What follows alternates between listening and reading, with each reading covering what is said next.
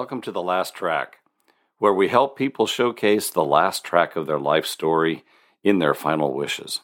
I am your host, Brian Norris, the co owner of Bateman Funeral Home in Newport, Oregon. Just like a song can bring you back to a day, a time, and a memory, so too can a well planned service.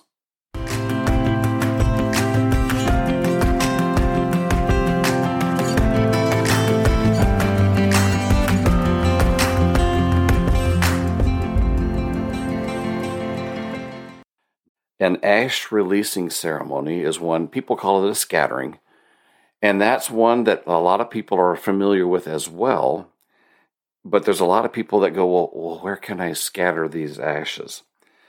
And down here on the Oregon coast, there's a there's a few places that you can go to, uh, and it's the same anywhere within the United States. There's a thing, couple things that you want to keep in mind. First, is it a public place, or do I have to cross private land in order to get into that public place.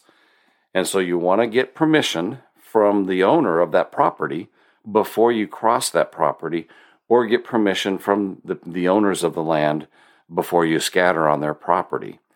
Uh, I mean, it might be a really good friend and they loved, maybe they loved hunting outdoors in a particular location on a person's ranch.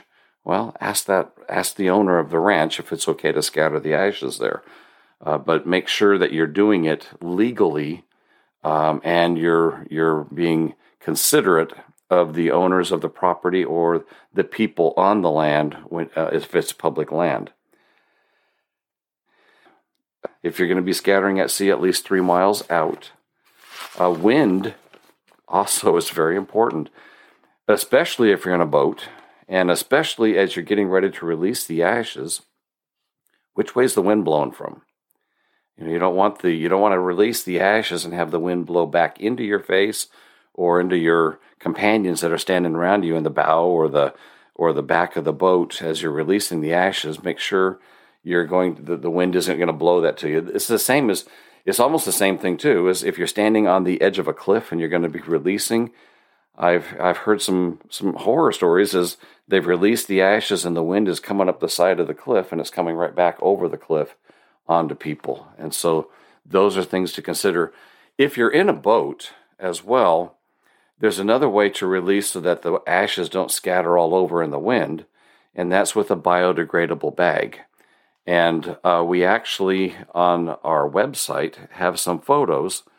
If you go to the website, there's some photos of us releasing ashes uh, three miles out to sea in a biodegradable bag, and it shows how we just place the bag into the uh, off the side of the boat down into the water, and then the biodegradable bag um, literally uh, melts around the ashes, and then the ashes released into the ocean. And uh, you can see that at the website at uh, uh, BatemanPacificView.com, uh, and you can take a look at uh, some of the ways that we've done that, doing it at sea. rain is also an important factor if you're going to be oh, i mean rain really is an important factor for any outdoor activity. But keep in mind if you are going to go out to sea you need to check with the company. You might set a date but definitely check with that company because if there's if it's choppy seas they're not going to be going out. And so make sure everybody's aware that it can it can get canceled and usually they cancel it two or three days out if they know there's going to be some pretty uh, stormy seas. You can take a look at some amazing urns that you can purchase nowadays. There's salt urns, there's earth urns, there's sand urns, there's bio urns. When you're looking at each one of these urns, they have different characteristics.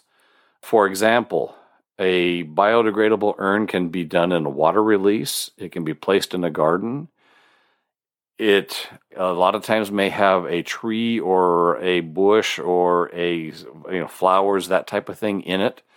And so there's lots of different options for that. You can scatter on the sea.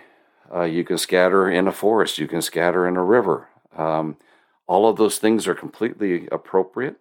Make sure again that uh, wherever you're going you have permission. Check with the regulations. Do not dig without permission.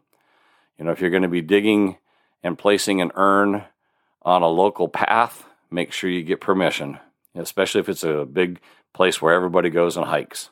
and check the regulations before you're scattering of ashes. That's uh, that's probably the most important. The last thing you need is to be having a celebration of life, and somebody comes up with a badge and says, "Excuse me, what's going on here?"